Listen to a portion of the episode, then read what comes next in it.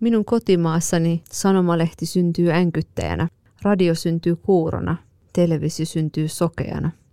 Ja minun kotimaassani, jos joku haluaa, että tiedotusvälineet syntyisivät terveinä, hänestä tehdään änkyttäjä ja hänet tapetaan. Hänestä tehdään kuuro ja hänet tapetaan. Hänestä tehdään sokea ja hänet surmataan minun kotimaassani.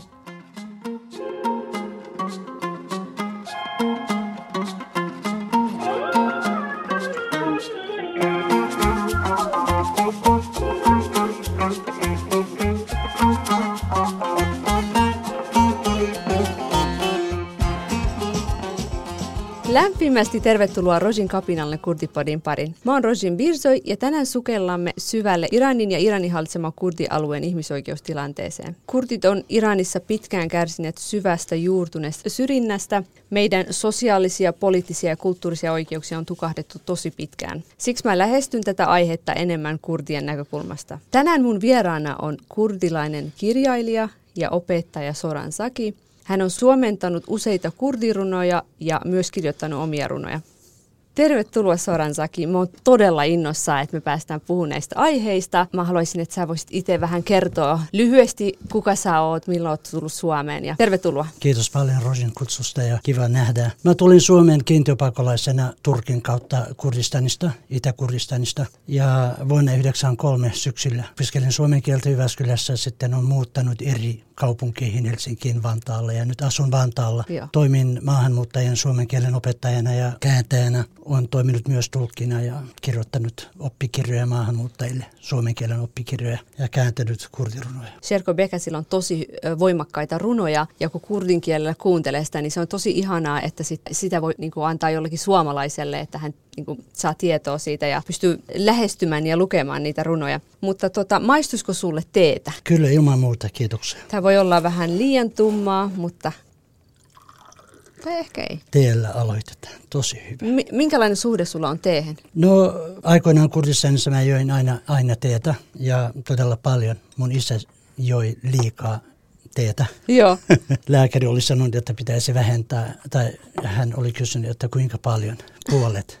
Eli mun pitäisi juoda vain sata teetä päivässä. Hän oli vastannut, mutta nyt mä oon siirtynyt kyllä myös juomaan kahvia. Kahvi. Mutta, joo, mutta sekä että molemmat maistuu. Joo, joo mä, mä oon itse, mä rakastan teetä, se on niinku lääke joka asiaan. Joo. Musta on ihana, että on sun kaltaisia ihmisiä, jotka auttaa, että mä voisin tutustua mun omaan kielen ja kulttuuriin paremmin. Tässä on opin kurdia suomalaisille. Se on hyvä, että sä. Pakko teille kertoa, mä myöhemmin laitan näistä kirjoista kuvaa sitten tai jonkinlaista tietoa. Hän on tuonut mulle muutamia kurdilaisia kirjoja, jotka on niin kurdilaista runoista, mitä hän on kääntänyt. Ja sitten myös, että jos haluaa opetella kurdin kieltä. Mutta joo, Voisitko sä ihan ensiksi kertoa, että minkälainen on Iranin ihmisoikeustilanne ylipäätänsä? Iranin ihmisoikeustilanne on aina ollut erittäin huono kautta historiaa. En tiedä milloin on ollut hyvä ihmisoikeustilanne. Ja varsinkin tämän vuoden 1979 vallankumouksen jälkeen tilanne meni par- pahempaan suuntaan. Shahin hallintokin oli hirmuhallinto, mutta kuitenkin tämä on tuhat kertaa huonompi ja perustuu, sen ideologia perustuu niin kuin oikeastaan monenlaiseen fasismiin sukupuolirasismiin ja kansallisrasismiin ja miten voisi sanoa. Erittäin huono, eli kuolemantuomioita on edelleen ja päivittäin teloitetaan ihmisiä eri tekosyillä. Varsinkin tämän nainen elämänvapaus kansannousun aikana on varmaan kymmeniä tuhansia ihmisiä on pantu vankiloihin ja kadulle on niin kuin ammuttu ihmisiä paljon, myös lapsia. Meidän pitää puhua aamun asti, mm. jos halutaan kyllä tuoda jonkin verran esille tätä tilannetta. Joo. On samaa mieltä, että tämä aihe on niin laaja, että jos näistä haluaisi avoimesti puhua ja tuo kaikki Iranin liittyvät epäkohdat esille, niin nämä, nämä ei niin kuin tämä tunti, kaksi riitä mitenkään. Mm. Ja to, mä palan tuohon, kun sä sanoit, että Iranissa ei ole koskaan ollut hyvä ihmisoikeustilanne, niin mä oon huomannut tämän nainen elämän vapauden liikehdinnän aikana on ollut ihmisiä, jotka jotenkin kaunistelee sitä Shahin aikaa, eli sitä monarkia-aikaa, että silloin naiset sai pukeutua vapaasti, mikä on niin kuin siis totta, silloinhan naiset sai pukeutua vapaasti, että Iranhan oli ihan erilainen. Mutta mitä vähemmistöihin tulee, ei meillä ollut sen enemmän oikeuksia, olenko ymmärtänyt väärin, eikö silloinkin kurdeja tapettu tosi paljon paljon ja kurdin kulttuuria tukahdutettu? silloinkin naisille ei ollut sananvapautta ja kyllä oli vapaa niin pukeutua, mutta kurdeille ei ollut pukeutumisvapautta. Kiellettiin kurdivaatteiden käyttöä aikoinaan Shahin aikana. Ja, ja, ja mutta sori vaan, roskaa puhetta, miten, miten nämä Shahin kannattajat sanovat tässä, että se oli parempi. Shahit teloitti, minä itse synnyin, ää, eli olin kuukauden ikäinen, kun poliittisista syistä isä pakeni Etelä-Kurdistaniin, poistui maasta ja, ja, ja silloin paettiin sinne ja silloin Kurdistanin presidentti teloitettiin ja muitakin. Mm. Joo, eli sekin oli kyllä tuota, hirtovaltio minusta myös Shahin hallinto. Ei kuullut kovin paljon, vain ulkomailla toimivat Shahin kannattajat, äh, Reza Pehlevin kannattajat tuovat esille. Niin täällä että, nykyään. Joo, joo, mutta tilanne on mennyt pahempaan suuntaan kyllä. Iranin vallankumouksen tavoitteena ei ollut tätä, mitä, mitä se oli lopputulos. Ja se, että miksi tuli islamilainen hallinto, sitten se on toinen keskustelu. Mm, niinpä. Joo. Joo, siis se mitä mäkin olen ymmärtänyt, niin se on ihan totta, että ei se ihan, asioita kaunistellaan tosi paljon, että vähemmistön näkökulmasta niin aina meillä on ollut tosi huono tilanne. Fakta on se, että Iranissa jokainen, joka on Iranin valtiota vastaan tai ei noudata niitä lakeja, määrättömiä lakeja ja sääntöjä, mitä Iranin islamilainen hallitus on luonut ihmisille, niin jokainen kohtaa haasteita ja vankeutta ja telotusta ja tämmöistä, että olit sä sitten persialainen, kurdi tai beluch, että sille ei ole väliä. Myös sekin on fakta, että kun sä kuulut vähemmistöön, kaikki on moninkertaista, mitä sä koet, kaikki haasteet ja sorrot. Niin mua kiinnostaa kuulla, että miten kurdien oikeudet eroaa Iranissa niin kuin esim. kantaväestön verrattuna, tai sitten muiden vähemmistöjen oikeudet. Iranissa ei ole demokraattia, ei, ole, ei noudata ihmisoikeuksia ja rasismia levittää Iranin hallinto, varsinkin afganistanilaisia vastaan. Ne puhuu samaa kieltä kuin tehranilaiset. Ne, ne kuuluu samaan uskontoon. Ne on samannäköisiä, kun, kun nämä rasiset ja oikeisto keksi kaikenlaisia mm. tekosyitä, että voidaan jollain tavalla sortaa ja alistaa tiettyjä ryhmiä. Ja sitten kurdinainen monenkertaisesti on niin paineiden alla, sekä kurdina että, että naisena, naisena että köyhänä, ja jos on köyhästä perheestä ja näin. Tai, tai jos kuuluu toisen uskontoon tai sillä ei ole uskontoa. Mm. Ja myös muun kieliset, ja se on näin, eli ne on tuplasti enemmän vaikeuksissa. Mutta toki eli meillä on paljon yhteisiä eh, kipupisteitä persiankielisten, azerinkielisten, muiden kielisten ihmien, muiden ryhmien mm. kanssa, mutta meillä on myös omia. Mitä ne meidän omat on? Tuot kansanmurha on tapahtunut Kurdistanissa. Koko ajan se toistuu. Ja myös tässä Kurdistanin osassa, Itä-Kurdistanissa. Ja myös muissakin Kurdistanin osissa. Muistanko väärin, että joskus 80-luvulla Iranin islamilainen hallitus, oliko se 80-luvu, kun 10 000, noin ehkä enemmänkin kurdia telotettiin, tapettiin?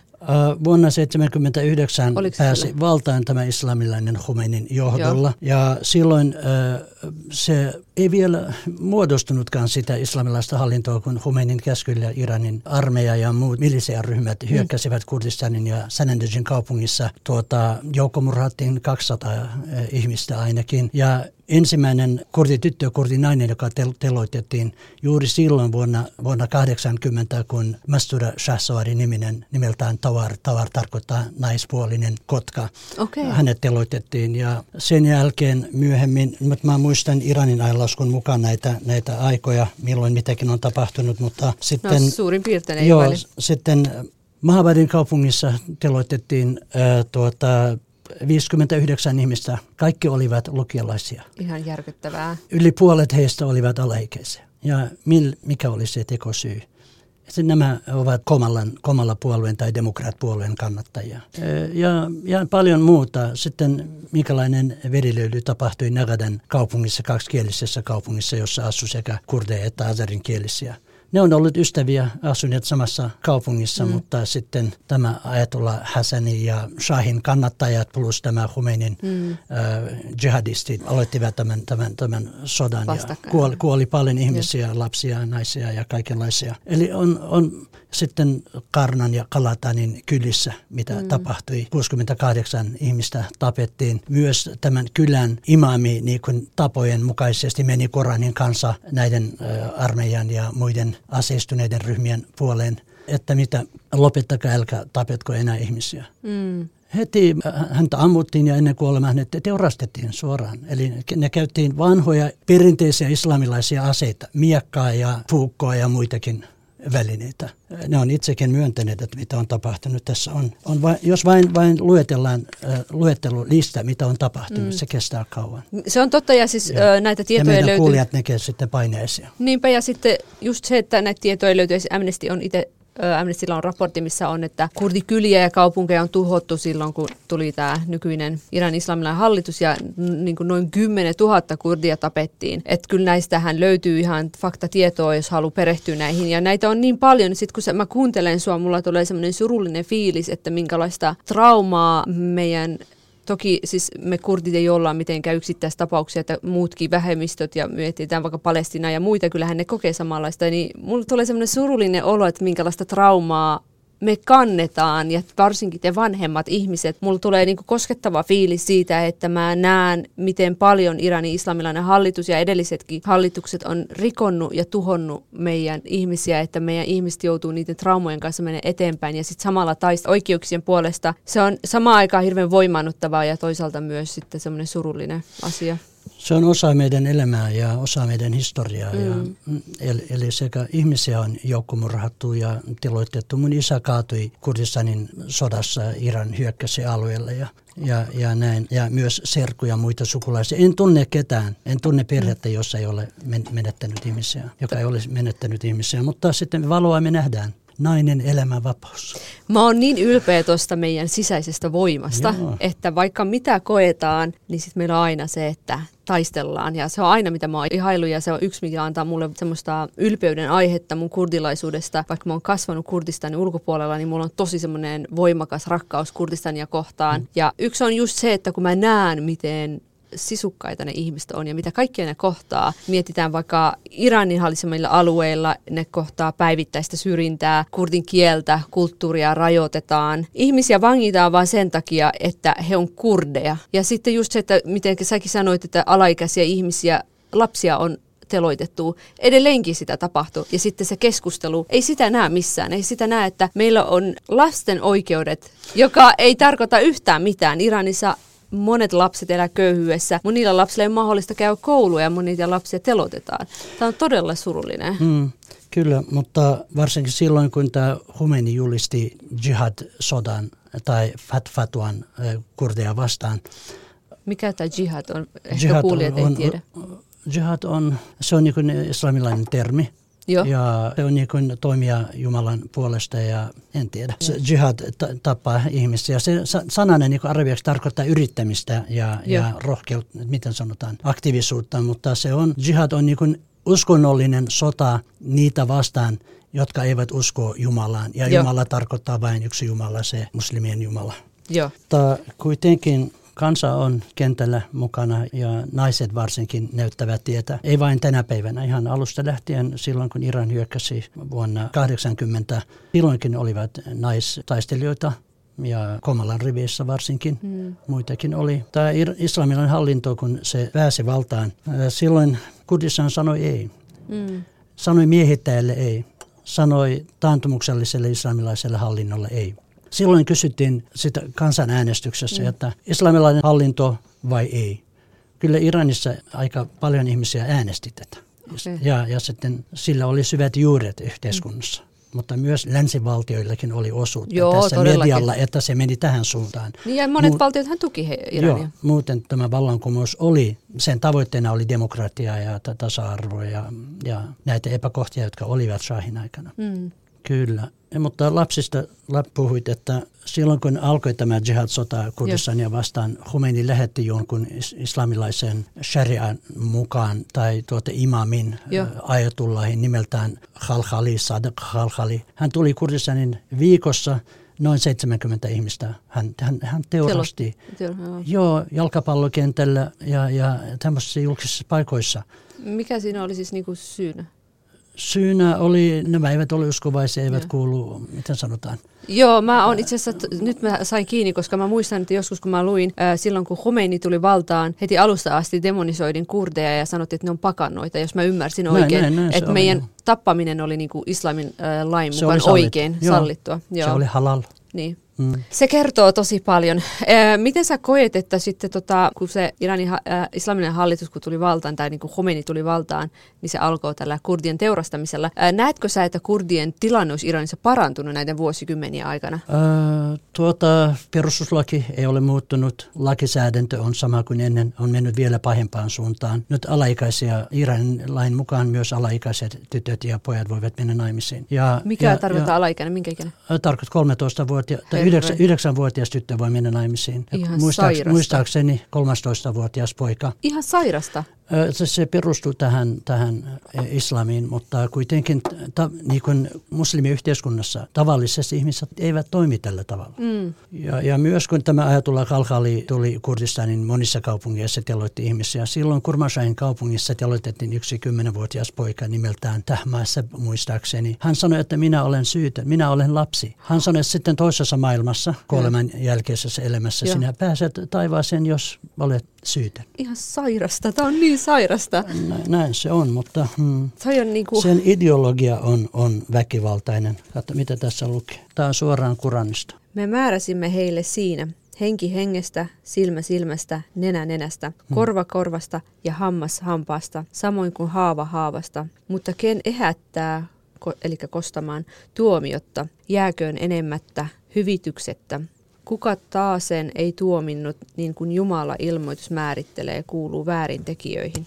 Näin, näin se on tämän perusteella ne toimivat tällä tavalla. Tässä on ö, yksi kohta, mikä mä näen, että miten tämä toteutuu kurdien kohdalla ja muidenkin kohdalla jatkuvasti, jotka Iranin valtiota vastaan. Täällä on yksi kohta, jossa ainoa palkka niille, jotka sotivat Jumalaa ja hänen lähetilästään vastaan sekä levittävät turmioita maassa, on, että heidät tapetaan tai ristinaulitaan tai heidän kätensä ja jalkansa hakataan poikki eri puoliltaan ristin tai heidät karkoitetaan maasta. Sellainen on heidän hävistyksensä tässä elämässä ja tulevassa heillä on kauhea kuristus.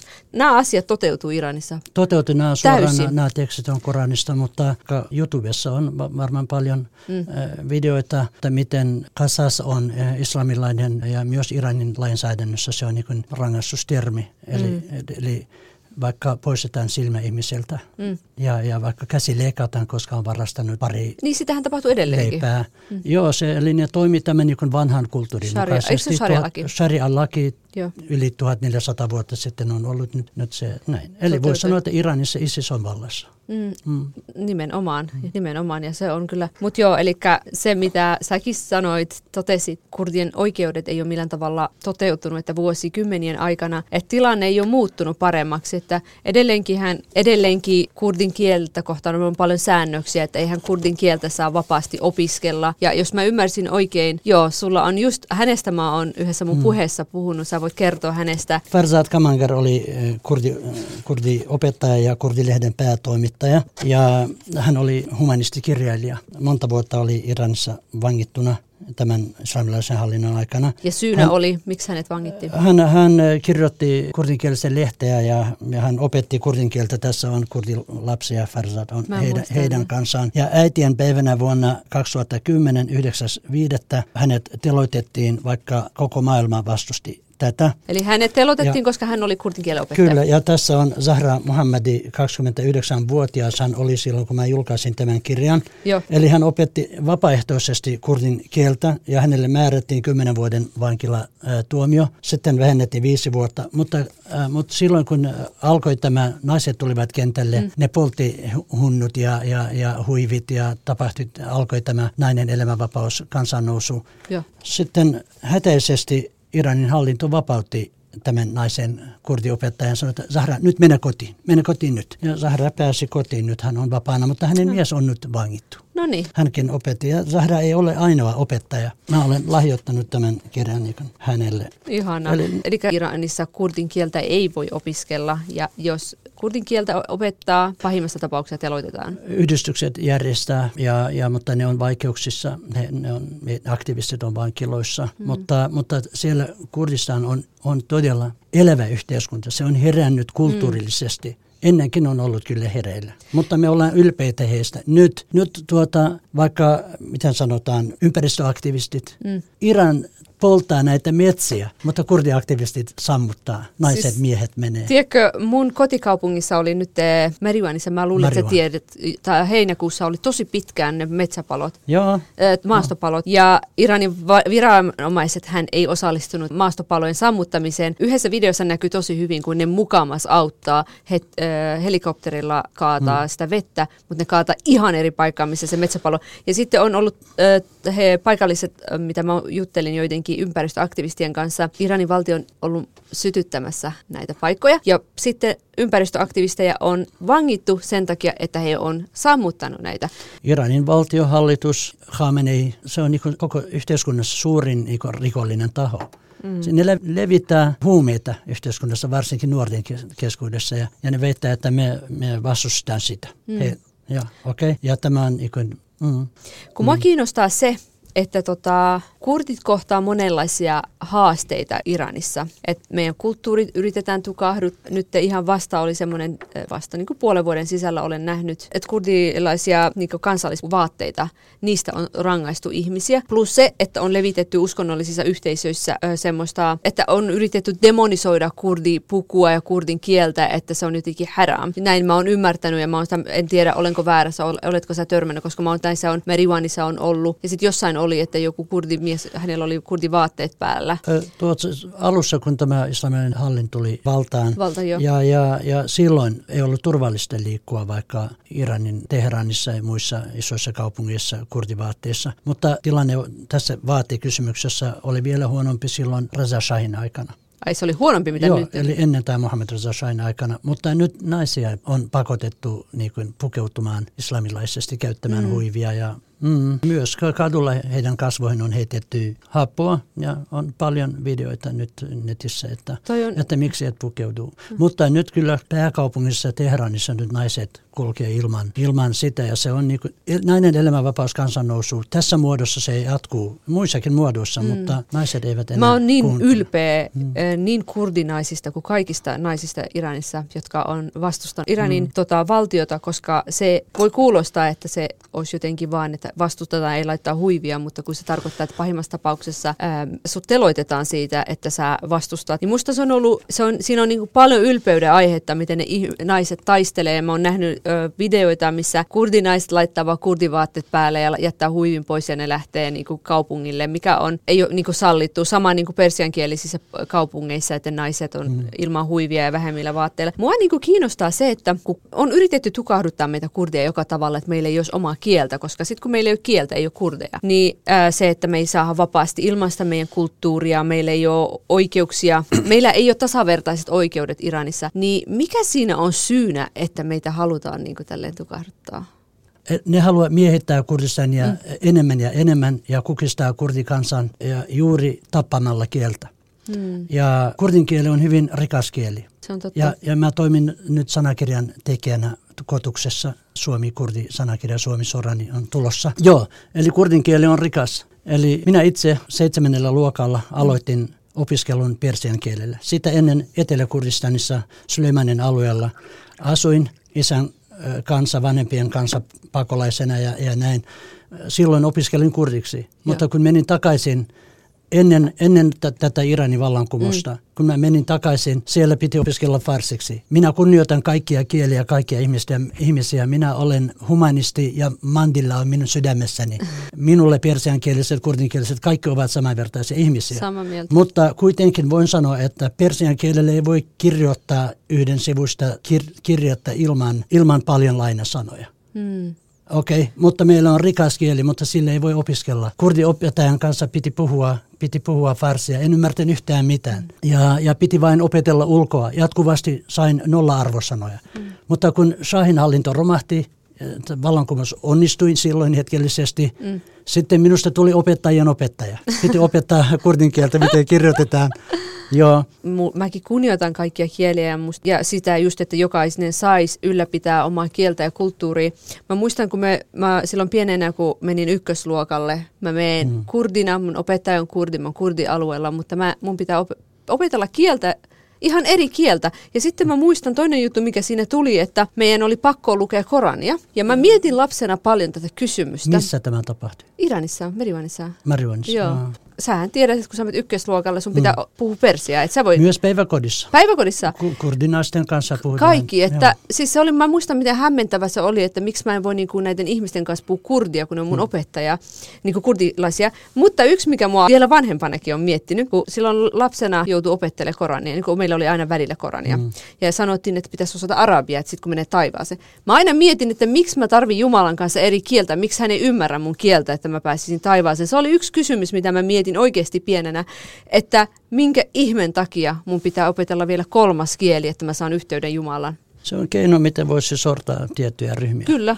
Meitä on niin kansallisesti sorrettu tällä tavalla, mutta rasismi on todella onneksi heikko Kurdistanissa. Me ollaan solidaarisia muiden ihmisten kanssa. Mutta mua kiinnostaa mm. enemmänkin, äh, minkälainen se rakenteellinen syrjintää on kurdeja kohtaan, jos mietitään koulutusta, terveydenhuoltoa, kaikkia. Koska esimerkiksi terveydenhuoltoa, mitä tulee mun sukulaiset, jotka asuu Meriwanissa, jos ne tarvit vähän esimerkiksi vaikka sanotaan vaikka magneettikuvausta, jotain tiedätkö, spesifiä terveydenhuollon liittyvää asiaa, hoitoa, niin ne ei voi saada siellä kaupungissa, niiden pitää matkustaa toiseen kaupunkiin. Että jos sä haluat laadukasta hoitoa, sun pitäisi matkustaa mahdollisimman kauas. Että kurdikaupunkit, ne on ihan systemaattisesti köyhempiä, että kaikki koulu, niin kuin koulujärjestelmä ja terveydenhuoltojärjestelmä ja koko kaupungin rakennus, hmm. rakentaminen on ihan eri tasoa. Ja sitten kun sä meet persiankielisiin kaupunkeihin, nehän on ihan eri taso. Niin mä, mua kiinnostaisi kuulla tuosta niinku rakenteellisesta syrjinnistä, mitä tapahtuu vähemmistökaupungeissa. Et, tämä on et politiikkaa. vähän kertoa enemmän? Tämä on, tämä on niin miehittäjä valtion politiikkaa ja, ja, ja Kurdistan on niin maana, alueena hyvin rikas ja, ja luonnonvarat on paljon. Siellä on kultaa, hmm. siellä on muita arvokkaita, siellä on myös maanviljelyalue on hyvin rikas, siellä on niin makea vettä Joo. ja näin, mutta kansa pidetään köyhänä. Kurdistanissa on, jos ei ole satoja tuhansia, on kymmeniä tuhansia äh, Kolber-nimisiä tavaran kantajia rajalla. Ne kuljettaa etelä ja kurdistanin Vuoristojen. Joo, siellä, siellä ja niin kuin arkielämän tavaroita ja, ja näin, mutta heitä ammutaan. Joo. Eli se on niin kuin tahallisesti näin tehdään, että Kurdistan pitää pysyä niin kuin köyhänä siellä että ei ole paljon tehtaita, että näin. Mutta pitää, pitää matkustaa Tehraniin, jos olet sairas, niin kuin sinä sanoit. Ja sitten just se, että yliopistossakin ihmiset opiskelee, mulla on ihan omia sukulaisia opiskellut, yliopiston asti niin kuin opiskellut. Ja sitten kun sä et saa töitä, sulla ei ole mahdollisuuksia, ne ihmiset joko jättää kesken tai sitten yliopiston jälkeen ne menee tekemään just, ne on hmm. kolbereita tai jotain muuta. Että monet ihmisille ei ole semmoista toivoa opiskelun suhteen, koska ihmiset, hyvin moni voi olla korkeasti koulutettuja, mutta niillä ei ole mitään mahdollisuutta. Ja sitten sitten se, mitä mä oon ymmärtänyt kurdilaisena vielä, on heikommat mahdollisuudet päästää johonkin korkeisiin viroihin. Esimerkiksi olenko ymmärtänyt väärin, että Iranissa kurdit ei voi päästää valtion hallinnollisiin tehtäviin ilman, että sä jollain tavalla kannatat Iranin valtio. Esimerkiksi voiko kurdista tulla kansanedustaja tai presidentti? Voi tulla kansanedustaja, mutta kansanedustajat on niin kuin, eli näiden suodettimien kautta poliittisten. Katsotaan, että minkälainen ihminen olet, mihin kuulut ja näin. Minä en itse, itse en edes yrittänyt päästä yliopistoon. Ei tullut mun mielessä Iranissa. Mm. Minkä takia? Koska tiesin, että mä en pääse. Koska mun isä oli jonkun kurdipuolueen keskuskomiteassa ja näin. Ja semmoista syrjintää on. Se, mitä mä oon ymmärtänyt, että Iranissa saatetaan persiankielisistä alueista lähettää korkea-arvoisia ihmisiä sinne kurdialueelle. Eikö se ole niin? No, näin se on, joo. Ja sitten esimerkiksi mun kotikaupungissa on niin, että mitä mä oon sukulaisilta kuullut, että esimerkiksi vaikka lääkärit, että ne vasta valmistuneet on Meriwanissa ja sitten nämä hyvät lääkärit on jossain muualla, että jos sä haluat mennä lääkäriin, niin sit sun pitää matkustaa muualle. Joo, eli tämä syrjintää ja rasismia harjoitellaan kaikkialla. Vuorten nimet, kylien nimet vaihdetaan ja islamilaista. Ja, ja sitten vaikka ihmisten nimet. Silloin kun mä menin takaisin Itä-Kurdistaniin eli Iraniin, ää, oli vielä Shahin Ja lapset, joiden nimi oli islamilainen nimi tai arabialainen nimi, mm. se oli ok. Mutta ei hyväksytty Pirania nimenä. Mikä Piran? Piran oli mun, mun äh, veljen nimi. Ah. Nyt häntä kutsutaan Saidiksi koska Sheikh Said Piran oli kurdien vapautusliikkeen johtaja teloitettiin Turkissa. Ja Semko ei, se ei ole nimi. Pitää muuttaa. No, mitä tehdään? Nimi muutettiin Ismailiksi. Kaikki muslimimet. Joo, ja eli tällä tavalla. Eli ihan, mm, ja, ja vielä kieli. Joo, ja siis toihan on, että toi on aika laaja ongelma Iranin hallitsemilla alueilla, no, toki Turki ja muissakin on, että kurdit ei voi antaa kurdinkielisiä nimeä omille lapsille. Esimerkiksi Jina, hän oli. Mahsa Joo. sanotaan mm. joka paikassa. Hänen oikea nimi oli Jina, mutta Iranin valtio ei hyväksynyt sitä nimeä, koska se oli kurdinkielinen. Joo, persian kielessä on, on J-fonemi, on äänetään ihan hyvin, ja, mutta, mutta edelleen myös iranilaiset nationalistiset ulkomailla mielellään käyttää Mahsa-nimeä, kun puhutaan Jinasta. Se liittyy juuri tähän. Hmm. Jina tar- Jin tarkoittaa elämä. Jina on se, viittaa elämään tämä nainen, mutta ne sanoo Mahsa Amini. Joo, mutta... Hmm. Minkälainen se kurdien vankien kohtelu on? niin kuin vaikka kantaväestön, ja sitten, että mitä ne tekaistut syyt on, miten kurdeja rangaistaan? Nyt fokus on, on kurdeissa tässä keskustelussa, mutta, mutta kuitenkin muualla äh, Irania, että tilanne ei ole kovin parempi. Mm. Eli se, se on jokaiselle iranilaiselle, jokaiselle naiselle varsinkin, mm. ja, ja muille ryhmille, belucheille ja näin. Se on, se on iso vankila tämä Iran mm. ja vaarallinen vankila. Täällä Suomessa van, kun puhutaan vankilasta, ajatellaan, että siellä on vain rikollisia. Mm. Ei, kun me tullaan Kurdistanissa, kun sanotaan olen ollut vankilassa, me ollaan ylpeitä siitä. Miksi? Koska vankila on, vankilaan on joutunut poliittisista syistä.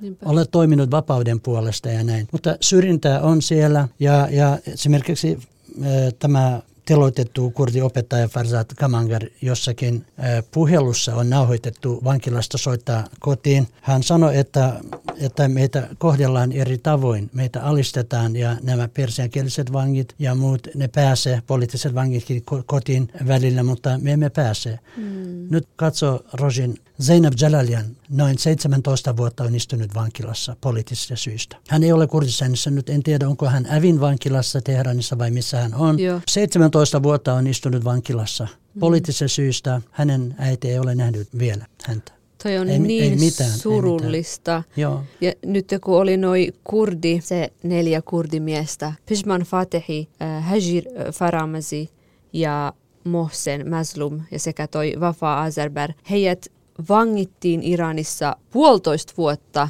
Heillä ei ollut mahdollisuutta, mitä mä oon tutustunut tähän heidän tilanteeseen, heillä ei ollut tämän puolentoista vuoden aikana mahdollisuus nähdä asianajajansa. Heillä mm. oli, vai, hänen yksi näiden telotettujen vaimo sanoi, että heillä on ollut 30-60 sekuntia aika puolustautua oikeudessa. Sitten he ei mm. saanut tämän aikana nähdä perheitä vasta sitten, kun heidät telotettiin heillä oli 10 minuuttia aika hyvästellä. Sitten mm. mä kuulin sen, että Peshmanillahan on lapsi että hän olisi halunnut nähdä poikansa kuvaa. Hänelle oli sanottu, että sä näet sitten helvetissä. Hmm. Näin. Se on normaalia Iranissa valitettavasti. Kaikki ne oli parikymppisiä ihmisiä. Joo, ja, ja myös heidän ruumista ei ole niin annettu ei. sukulaisille. Ja myös Farzad Kamanger ei kukaan tiedä, mihin hänet on haudattu. Ai hänekään ei. Joo, ja ihan monien ja myös silloin, kun Iranin ja Irakin sota loppui, tämä Khomeinin käskyllä tuota Iranin oikeuslaitos meni näiden mm. poliittisten vankien kimppuun ja teloitettiin myös sellaisia vankeja, joiden tuomiokausikin oli jo päättymässä. Ja mm. ainakin Iranin toiseksi korkein johtaja Ayatullah Muntaziri sanoi, että, että yli 3000 ihmistä teloitettiin silloin kun Iran ja Irakin sodan aika loppui, Iranin hallinnolla oli huoli siitä, että tapahtuu kansannousu, koska Iran ja Irakin sodan aikana, sota, mm. joka kesti kahdeksan vuotta, silloin aina kukistettiin kansaa sen takia, että nyt ei puhuta näistä asioista, nyt on mm. sota hiljaa ja Jep. ihmiset pantiin vankiloihin ja näin. Toi on kyllä sydäntä särkevää, mm. että sut vangitaan sen takia, että sä oot kurdi tai että sä oot valtiota vastaavaksi, että oot kurdi. Ja sitten kurdina vielä ihan niin kuin löytyy ihmisoikeusjärjestöjen raportteja, joiden mukaan kurdivankeja kohdellaan ankaremmin mitä niin kuin muita, vaikka kantaväestön vankeja. Et ylipäätänsä vähemmistövangit kokee ankarempia mm. tuomioita, heitä kidutetaan. Niin Varsinkin tytöt. Olen todella pahoillani, että, että sanon äänen tämän, mutta heitä raiskataan ennen, ennen teloitusta koska ajatellaan, että islamin mukaan, mä en tiedä onko se totta vai ei, mutta Iran veittää, että islamin mukaan, eli tämmöinen vanki tyttö mm. pääsee taivaaseen äh, myöhemmin, jos... Mm, jos ei raiskata. Jos äh, tämä on oikein, tämä on ihan ok. Mä haluan, että mun podcastissa mahdollisimman suoraan puhutaan asioista, koska nämä asiat mm pitää tuoda esille, koska me, meidän ihmiset joutuu näiden kanssa elämään ja ollaan hiljaa.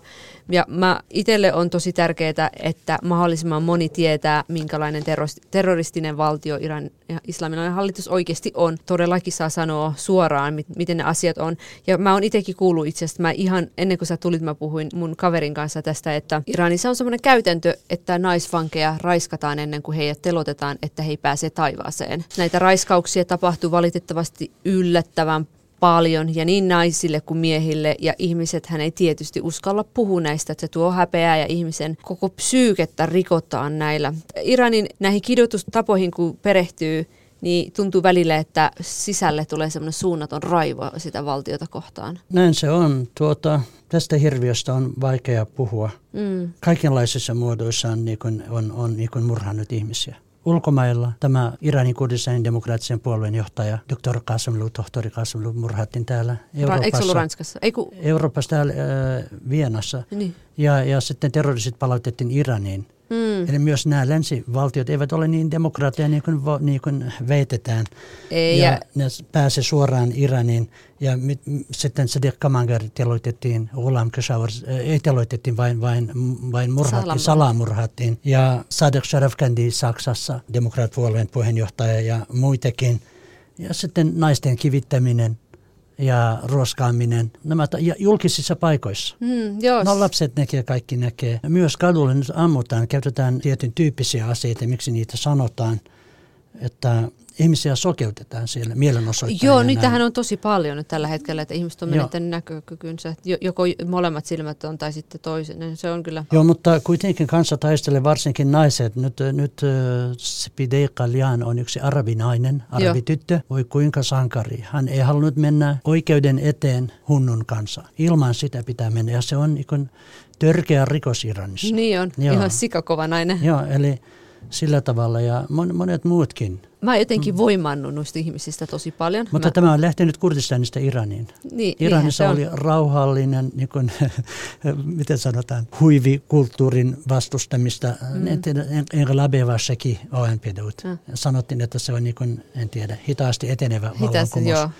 Mutta Kurdistanissa oli. Mutta kuitenkin tämä on ensimmäistä kertaa, että, että niin laajasti muut kansat, muut iranilaiset mm. kansat on tukeneet kurdeja tämän nainen elämänvapaus kansannousun aikana. Joo, tämä on ollut Teheran ja Isfahan nämä muut kaupungit on ollut su- su- solidaarisia, mutta harmi, että siellä kentällä oli enemmän vain nuoria. Joo, siis nimenomaan silloinkin, kun seurasin sitä tilannetta, kun se oli paljon näkyvämpi. Monesti mietin, että missä ne ihmiset on, koska kuitenkin niitä oli oikeasti kourallinen. Tai sille, että niitä oli vähän sen verrattuna, miten paljon, jos mietin vaikka Tehrania ja vähän, jos kaikki olisi mennyt, tiedätkö, vastustamaan Iranin hallitusta, niin siellä ei ollut niin paljon ihmisiä, mitä olisi pitänyt olla. Jo, yli sadassa kaupungissa oli suuria mielenosoituksia, mutta tämä oli vain yliopisto-opiskelijoiden mm. johdolla ja, ja nuorille. Mutta Kurdistanissa se koko kansa oli mukana. Niin oli. Ja se kyllä heitä rangaistinkin pahasti siitä. Joo, mutta esimerkiksi mä olen nähnyt videon, että tuota vanha isä, Joo. on kaivaa omalle lapselleen, kaatuneelle lapselleen hautaa. Mm. Ja siinä hän puhuu haudassa tähän asti on haudassa puhuu, että meidän pitää tukea näitä nuoria. Joo, mä oon nähnyt. Kanssaan. Se oli tosi koskettava se Ja video. sitten toinen, toinen kurdimies suutelee naisten tähän otsaan ja se sanoi, että... Se oli just näiden joo, neljän Kyllä, joo. mutta sitä ennen, sitä ennen sama mies sanoi, että tähän asti on sanottu kurdin kielellä ja muillekin Iranilla puhutuilla kielellä, jos haluat sanoa olen rohkea, pitää sanoa minä olen mies. Joo. Mutta hei mies, jos haluat sanoa olen rohkea ja jos haluat olla rohkea, sun pitää toimia naisena. Hmm. Sun pitää sanoa, minä olen nainen. Hmm. se on, se... Tämä on, niin kuin, tämä on renaissance, tämä on, niin kuin, se on niin kuin enemmän kuin kansannousu. Se, mitä se on seurannut kurdialueita, tulee kyllä, no just noita, mitä sä sanoit, noita videoita, tulee aina ylpeyden aihe, kun mä katon niitä ja siellä on niin kosket, miten koskettavasti ne puhuu ja miten ne rohkaisee kansaa. Ja ne vanhemmat, jotka on menettänyt just lapsensa, hmm että miten ylpeitä ne on. Voi olla vähän ristiriitainen. Suomalaisen korvan tämä ei kuulosta hyvältä, että äiti lapsi on kuollut ja hän on ylpeä. Tai tiedätkö, mitä mä tarkoitan? Meillä se on mennyt siihen, että mä en tiedä, että onko se edes toisaalta hyvä, koska sitten ne ihmiset tukahduttaa niiden surua, mitä pitäisi käsitellä. Mä en tiedä, saitko no, mitä... To, toisaalta kyllä nämä äidit ja isät haluaa... Tämäkin niin on muuttunut taistelumuodoksi, hmm. taistelukeinoksi, että että mä olen ylpeä siitä, että, että lapseni on niin kuin, toiminut oikein, on niin kuin, ollut ihmisyyden puolesta, vapauden puolesta mm. toiminut. Ja mun lapsi ei ollut rikollinen, minä olen ylpeä siitä, että itsekin olen valmis siihen. Mutta kyllä kansa ja kurdit, kurdit eivät ole väkivaltaisia ihmisiä yleensä. Kaikenlaista, kaiken tyyppisiä ihmisiä on kaikkialla, mm. kaikkialla maailmassa, mutta, mutta kuitenkin ei ole muuta keinoa. Ihmiset tuli niin tyhjin käsin kaduille. Mm. Sekä Kurdistan että Iranissa, mutta heitä ammuttiin. Niinpä. Näin. Eli, eli Iran ei ole vain tilo, tiloittanut ja tappanut vain semmoisia, jotka ovat toimineet asiallisesti Iranin hallintoa vastaan. Esimerkiksi Tuda-puolue niminen ää, puolue Iranissa, mm. se hyväksyi kaiken, mitä Khomeini sanoi. Se oli se, niin kuin se neuvostoblokkiin blokkiin kuuluva niin kuin näennäisesti vasemmistolainen puolue. Mm. Se oli se ei vastustanut mitenkään Iranin hallintoa, mutta heidän niin johtajat vangittiin, teloitettiin. Eli se ei hyväksynyt ketään tämä Iranin hallinto. Näin. Muuten kyllä ihmiset eivät rakastaa kuolemaa. Ei kyllä me tämä... haluamme elää ja nainen elämän vapaus tarkoittaa, että juuri elämän puolesta, oikeudenmukaisuuden puolesta me ollaan. Niinpä. Ei ne ihmiset liikaa vaadi, että haluaisi vaan elää niin oikeudenmukaista elämää, ettei sun puolesta päätetään mm. kaikkia ja sitten, että ihmisiä ei teloteta sen takia, että on väärät vaatteet päällä tai nytkin oli alaikäisiä lapsia. Niin oli lapsia pidätetty sen takia, että ne ilotsi siitä, että Iran hävisi jalkapallossa. Vuonna 1983 minä olin opiskelemassa pihassa, piti lukea kokeisiin. Meidän naapuri oli, oli katolla ja en tiedä mitä hän teki, se teki jotain korjauksia. Ja, ja. ja nämä Besij-milisiat Iranin armeija ampui häntä. Minkä takia? Katsotaan osuuko häneen. Ja jalka murtui. Ja sitten kun me mentiin auttamaan, meidät vietiin terveyskeskuksiin. Ja, aa, se oli muuttunut niin jonkinlaiseksi kasarmiksi tämä, tämä, okay. tämä terveyskeskus tai sairaala. Okay. Ne oli siellä, eli kaupunki oli valloitettu silloin ja nämä kurdi taistelijat olivat vetäytyneet silloin meidät, meidät pantiin, niin paljon ihmisiä laitettiin näihin huoneisiin, oli vaikea hengittää, mutta tätä miestä ei viety edes, edes sairaalaan ja jalka murtui ja näin. Mä itse omin silmin olen nähnyt, että on ammuttu naista käsi putosi maahan kadulle. Eli on niin paljon kertomuksia, jos vain kertoo omia muistojaan. Mm. Meillä on mielenosoitus, mennään Kolosaarelle Iranin Milloin? Jo, jo, aina kun me mennään niin. sinne, kun on tapahtunut jotain kauheaa Iranissa tai Kurdistanissa – sitten me emme pääse edes oven lähelle. Tämä on tosi mm, kyllä mm. mielenkiintoista, miten lännessä suojellaan näitä terroristisia valtioita ja miten heitä tuetaan. Samaan aikaan ei haluta pakolaisia tänne ja rasismi vaan koko ajan lisääntyy, mutta sitten samaan aikaan tuetaan tämän tyylisiä Iranin ja Turkin tai Israelin valtaisia, kaltaisia valtioita. Kun miettii, että olin yhdessä mielenosoituksessa, me ei päästy sinne Turkin suurlähetystön lähelle, heitä niin kuin suojeltiin. Toki tämä NATO oli varmaan semmoinen, minkä pisti Suomen hiljentymään ja toimimaan Turkin vaatimusten mukaan, mutta se sama on Iranin kanssa, että Iranin valtio koko ajan parhaimmillaan. Se on tehnyt vuosikymmeniä ja tekee edelleen teloittaa viattomia ihmisiä. Sä et voi olla edes Suomessa turvassa, koska mä on kuullut, että Iranin valtion, niin kuin nämä, millä nimellä niitä sanotaan, on ihmisiä, jotka tekee Iranin valtiolle töitä, että ne seuraa ihmisiä ja Va- vakoilijoita. Vakoilijoita, joo. Vakoilijoita, joo. joo. Ja sitten se Iranin moskea, joka Iranin valtio tukee ja rahoittaa ja siellä on pietty esim. muistotilaisuus sille Kasmo Niin näitä kaikkia tapahtuu. Jotenkin tuntuu, että täällä, täällä lännessä suojellaan näitä ihmisiä enemmän kuin niitä uhreja sekin on politiikkaa ja se mun on. mielestäni kapitalistisessa järjestelmässä ihminen ei ole vapaa. Ei todellakaan. Niin kuin Karl Marx sanoi, olet vapaa myydä työvoimasi tai mm. osaamistasi. Mm. Ja, ja täällä Suomessa tilanne on miljoona kertaa parempi tai niin kuin Pohjoismaissa varsinkin, mm. mutta kuitenkin on parantamisen varaa, eli on, on paljon Joo, Todellakin.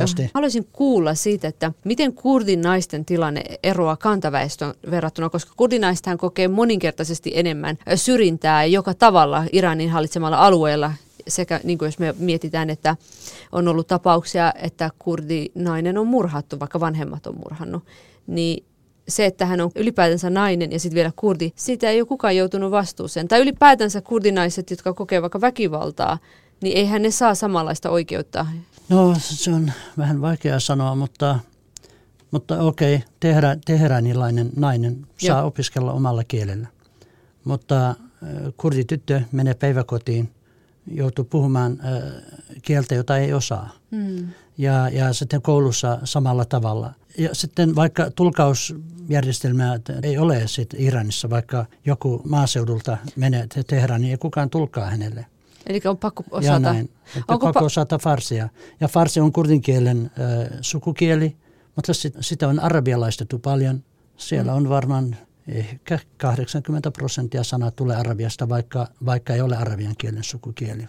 Ja varsinkin tämä islamilainen hallinto arabialaistaa persian kieltä enemmän ja enemmän ideologian kautta. Naisten, kurdinaisten syrjintä. No se on totta, mutta mäkin olen ollut todella kauan poissa. Niin, että... Eli 84 mä poistuin joo, maasta. No, siitä pitkä, en, joo. Eli en ollut turvassa ja menettin paljon sukulaisia ja isän ja, ja oli on pakko. Joo. Eli virastoihin, kouluihin, mihin tahansa sä meet, sä et voi käyttää omaa kieltä, eikö se ole niin? Ei, pitää puhua farsia. Eli mm. jos mä olisin vaikka maaseudulta ja mä en osaisi ku- persiaa, mm. mä menen terveydenhuoltoon. Shahin aikana tilanne oli ihan sama. Kerran, kun mä olin seitsemännellä luokalla, puhuin kurdiopettajan kanssa, että, että voisitko selittää tätä minulle, että mä en ymmärrä sinua. Mm. Hän sanoi, sun pitää ymmärtää, ja tämä on laki, eli pitä, meidän pitää puhua farsia. Mä sanoin, mä en osaa ajamian kieltä. Kurdit kutsu näitä muita muita kieliä edustavia ihmisiä ajamieksi, eli ne eivät ole kurdeja.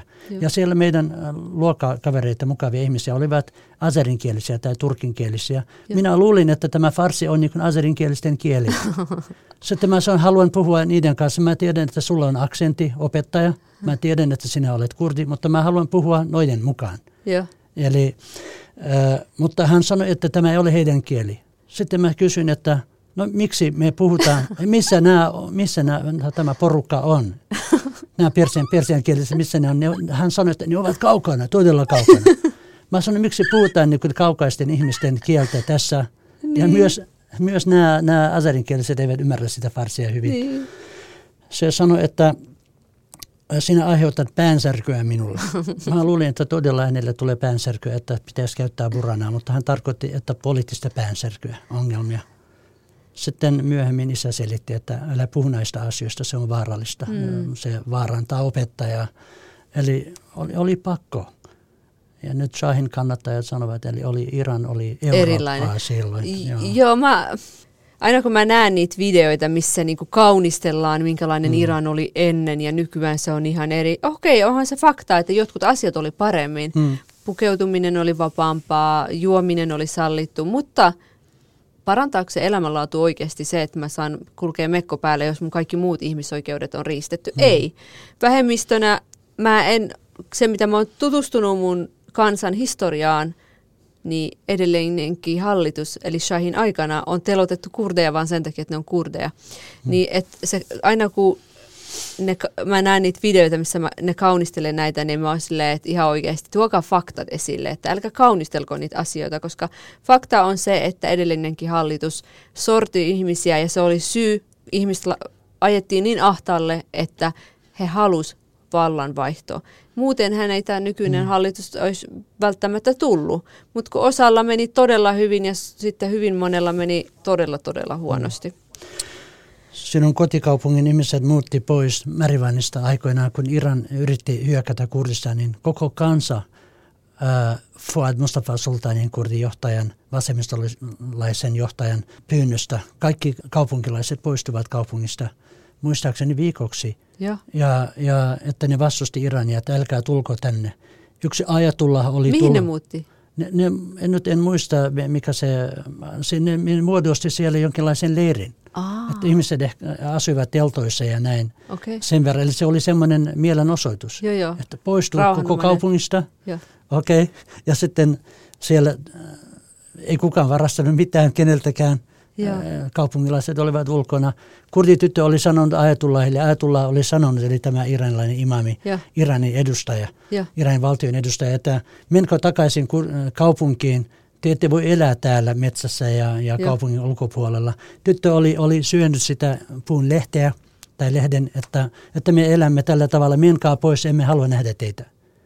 Joo, näin, näin. Tällä, eli rauhan, rauhanomaisesti kansa vastusti, kampaili, mutta ne muutti verilliseksi, verillisyyteen. Eikö siellä, oliko mun kotikaupungissa Merivanissa vai Sänätösissä, kun sitten ne telotti tosi paljon, ihmisiä laitettiin riviä ja sitten ne vaan ampuu niitä. Joo, Eikö se, ollut, se oli Merivanissa, mutta tietääkseni? Marijuanissa teloitettiin, mulla on, ja Sakasissa teloitettiin. Ja, ja, ja ta, se oli toi, tosi brutaali. Ne ihmiset joo. vaan laitettiin riviä, silmät sidottiin ja sitten vaan niin kuin ammuttiin niin kuin ne ihmiset, mm. rivi, jotka oli riveissä. Sanandajissa, Marijuanissa, Pauassa, Kurmanshahissa, että Ajatollah Khalkhali teloitti ihmisiä. Myös, myös näitä armeijan upsereita Joo.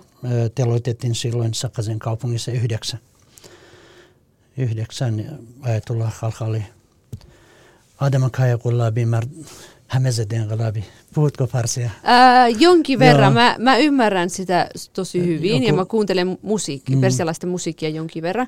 Mutta sitten jos tulee sellaisia vaikeampia kie- sanoja, niin sitten pitää... Et, Mutta niin joku kurdi runoilija, joka itse kaatui sodassa, mm. Iranin sodassa, Ali Qutbi Salar-niminen, hän on kirjoittanut pitkän runon tämän äh, Iranin ja Kurdistanin sodasta, että, että oikeastaan kertoo koko Iranin vallankumouksesta. Millä kielellä? Kurdin kielellä, mutta hän puhuu siitä, miten Ayatollah Khalkhali teloitti ihmisiä Kurdistanissa. Okay. Sitten näistä tuomioistuimen, eli tämä oikeudenkäynti äh, ulkona kesti viisi minuuttia, että miten Khalkhali on puhunut. Aa, Se mainitsee joo, joo. näitä nimiä ja näin. Joo, joo, nyt mä Joo, Khalkhali huilemassa kaalla sakasta putosakaa. Okay. Joo, mm, paljon tämmöisiä. Haluan tiedätkö, tuoda enemmän esille, minkälainen valtio Iran oikeasti on, että miten kurdeja, kurdialueita ryöstetään ja ihan tahallisesti ei panosteta siihen, miten niin kuin ihmisiä telotetaan ihan ihmissyistä, miten naisia sorretaan ja miten Iran oikeasti aiheuttaa epävakautta Lähi-idässä ja Euroopassakin, koska niistä Näin. ei puhuta tarpeeksi, eikä, ei, eikä ole tietoa. Mm. Näin, näin se on, se koko lähi on, on miten sanotaan, se on mukana kaikissa näissä Niin on, epävakauksissa on. Soran, äh, Saki, miten sun mielestä kansainvälinen yhteisö voisi tukea kurdien oikeuksia?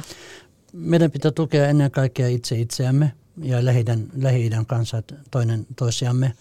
Ja täällä puhutaan demokratiasta ja, ja ihmisoikeuksista ja kyllä mä ymmärrän, että monet ihmiset on ihmisoikeuksien ja demokratian ja humanismin puolesta, mutta mm. jos puhutaan valtiosta, ei se mene tällä tavalla, ei se mene. Ei todellakaan. Ei mene. Ja, ja, mutta toivotaan, että, että kansalaisjärjestöt, vaikka ihmisoikeusjärjestöt, ihmiset mm. tukee, tukee näitä sorrettuja kansoja. Ja Lähi-idässä ilman kurdikysymyksen ratkaisemista, ilman itsenäistä Palestiinaa, mm. lähi ei rauhoitu. Ei todellakaan. Varmasti. Kyllä valtiotkin voivat olla mukana, mutta ne toimii vain omien etujen mukaisesti. Se on totta. Kyllä se tarvitaan mm. monenlaista diplomaattista painetta näihin valtioihin ja sitten pitäisi Joo. oikeasti näitä niin Israelia kuin Irania ja Turkia ja tämmöistä, että niihin pitäisi kohdistaa oikeasti paineita, pitäisi panna vastuuseen kaikista niistä ihmisoikeusrikoksista, mitä ne jatkuvasti tekee ja niin kuin pitäisi muutenkin tukea näitä niin iranilaisia kuin, kuin kurdeja ja palestiinalaisia, mm. jotka taistelee oikeuksien puolesta. Puhutaan demokratiasta ja ihmisoikeusperiaatteista, toimia niiden mukaan, että ihmiset sais elää rauhassa ilman, että menettää henkensä ihan sen takia, että on olemassa. Mm-hmm. No miten me voidaan itse, äh, Kasoran, tota, tukea kurdeja ja muita Iranissa asuvia ihmisiä, jos mietitään vaikka meitä täällä Suomessa asuvia? Tuota, tarvitaan yhtenäisyyttä enemmän. Eli Samaa täällä mieltä. meillä on poliittisia ryhmiä, jotka veittävät vain, heittävät pallon, että jo kurdien yhtenäisyys, mutta se ei toimi käytännössä täällä ulkomailla. Ja, mutta Kurdistanissa, Itä-Kurdistanissa to, Kurdistanissa toimii todella hyvin. Kaikki ovat yhdessä, mm. koska on, yh, on yhteinen vihollinen, yhteinen tavoite ja me ollaan mukana tässä. Ka, kansa on mukana kaikilla rintamilla. Kyllä. On tämä ihmisoikeusaktivistit, ympäristöaktivistit, naisaktivistit, nämä niin kuin kurdinkielen yhdist, kulttuuriyhdistykset ja, ja, ja mitä muuta. Paljon, ne on ka- kaikilla alueilla mukana. Mutta me täällä ulkomailla toimivat, me edustamme ehkä enemmän et sinä, mutta minun ikäisiä edustamme vain vanhaa kulttuuria ja, ja sitten e-, eletään vanhoissa haavoissa. Niin se on että, että on ollut, joo, meillä pitää pitää käytännössä tehdä enemmän yhteistyötä. Mä oon samaa mieltä ja musta se on tosi harmillista, miten paljon energiaa ja se kaikki resurssi, mitä niin kuin täälläkin ihmisillä mm. olisi, ne käyttää niin turhin asioihin, että on semmoista niin kuin me vasta he, hmm. tiedätkö, tai me vasta te niin kuin asetelmaa, että ei ole semmoista yhtenäisyyttä, että keskitytään tosi paljon siihen omaan hmm. puolueeseen, niin jotenkin menee liikaa semmoisen palvomiseksi, hmm. koska kuitenkin meillä kaikilla, jos mietitään vaikka vaan kurdeja, niin meillä, meidän puolueilla hän on se kuitenkin yhteinen tekijä on se, että ne haluaa kurdeille oikeuksia, ne haluaisivat, että me saataisiin olla rauhassa oma ittene, että me saataisiin, että meidän kulttuuria ja meidän kieltä ei tuota, riistetä meiltä.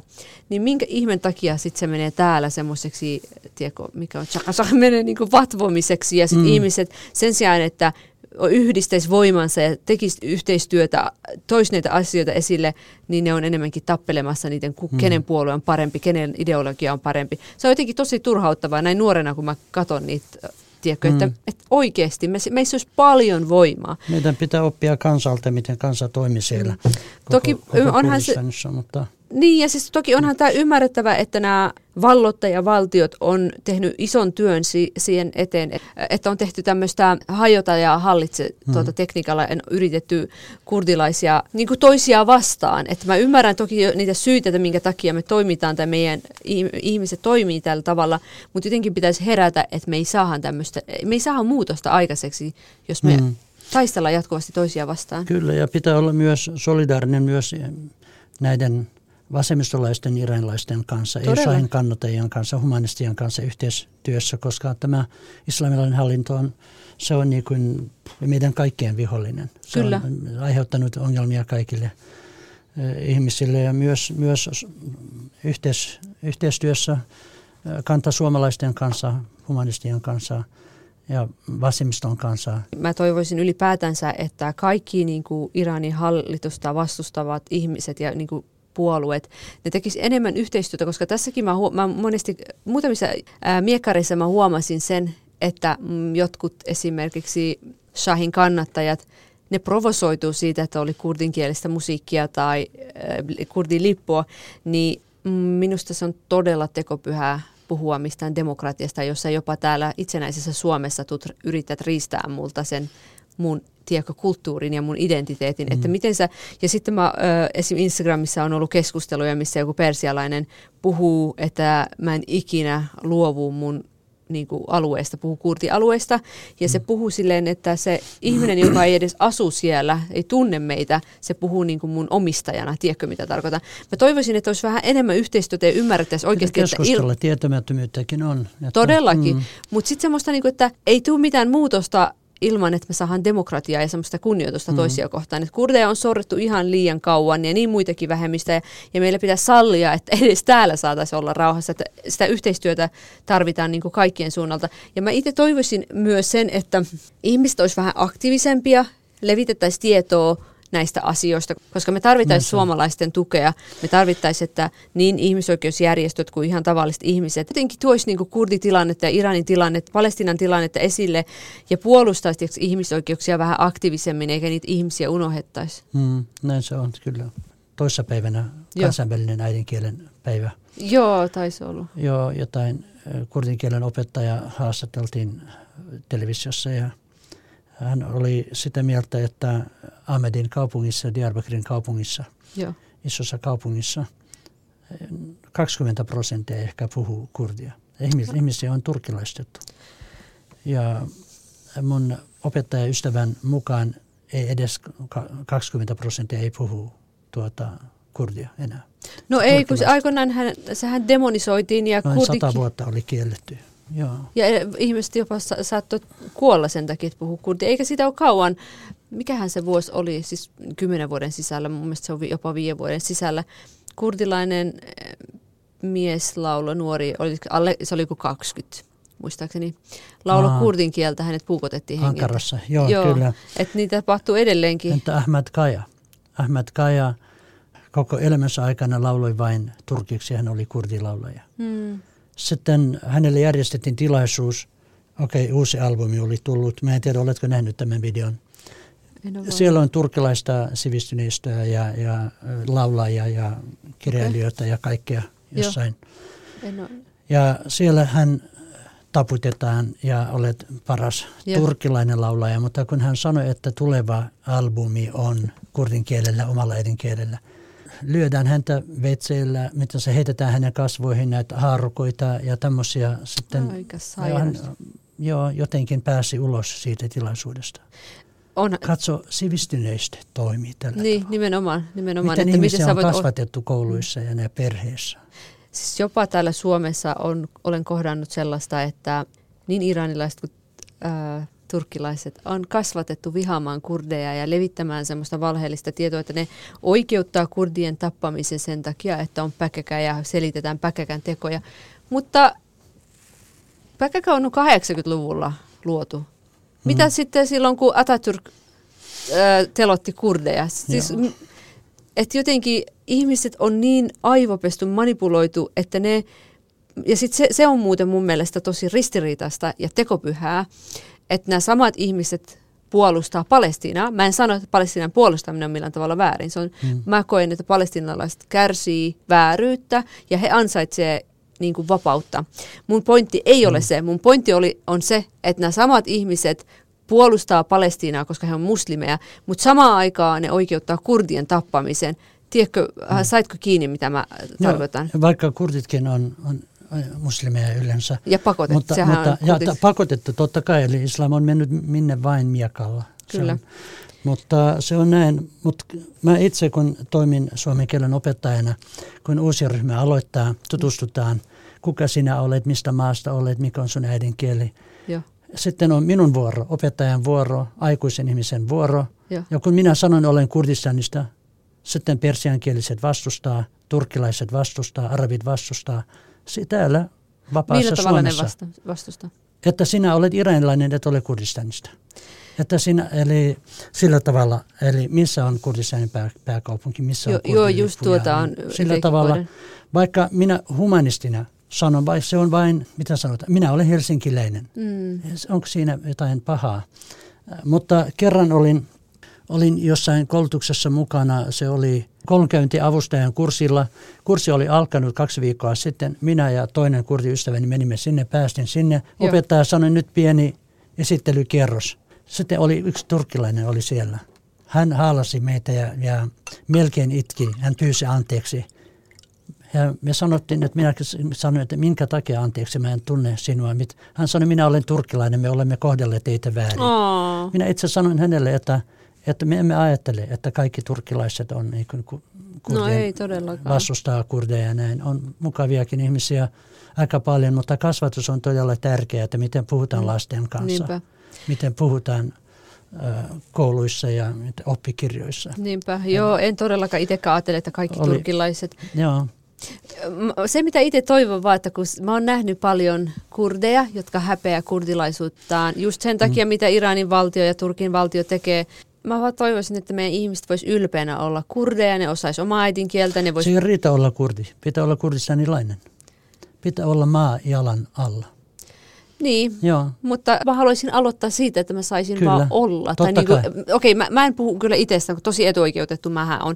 Se, mitä mä haluaisin, että meidän ihmiset pystyis vaan olla, eikä niitä tapettaisi sen takia, se että on ne on kurdeja. Jos se olisi sortoa, kansallista sortoa, tämmöistä rasismia, minä en haluaisi yhtään mitään rajoja ja, ja Sama. lippuja ja näin. Sherkobekas jossakin runossaan sanoi, että jos Teheranin, nyt en muista koko runoa kovin Joo. hyvin, mutta jos Teheranin taivaalla olisi Ahmad Shamlun, olisi Shamlun ja Farruh Farrakhzadin kaltaisia kotkia, olisimme yhdistäneet Sanandejin kaupungin ja Teheranin kaupungin taivaat yhteen. Mitä tämä niinku tarkoittaa? Tarkoittaa, että, että, että tämä sorto on laittanut meidän väliin Kiinan muurin. Joo. Muuten me, me ihmiset on äh, ihmisiä, olemme tasavertaisia, ollaan yhdessä. Ei se, mutta se sorto aiheuttaa tämän. Kyllä, Meiltä viedään näitä ihmisoikeuksia. se on ihan... Että tämä, tämä ei, ole, ei tule nationalismista, Mm. että, että minä haluan tämän. Minkä takia minä en saa puhua omaa kieltä Nimenomaan, ja ei- opiskella rikkaalla kurin kielellä. Niinpä.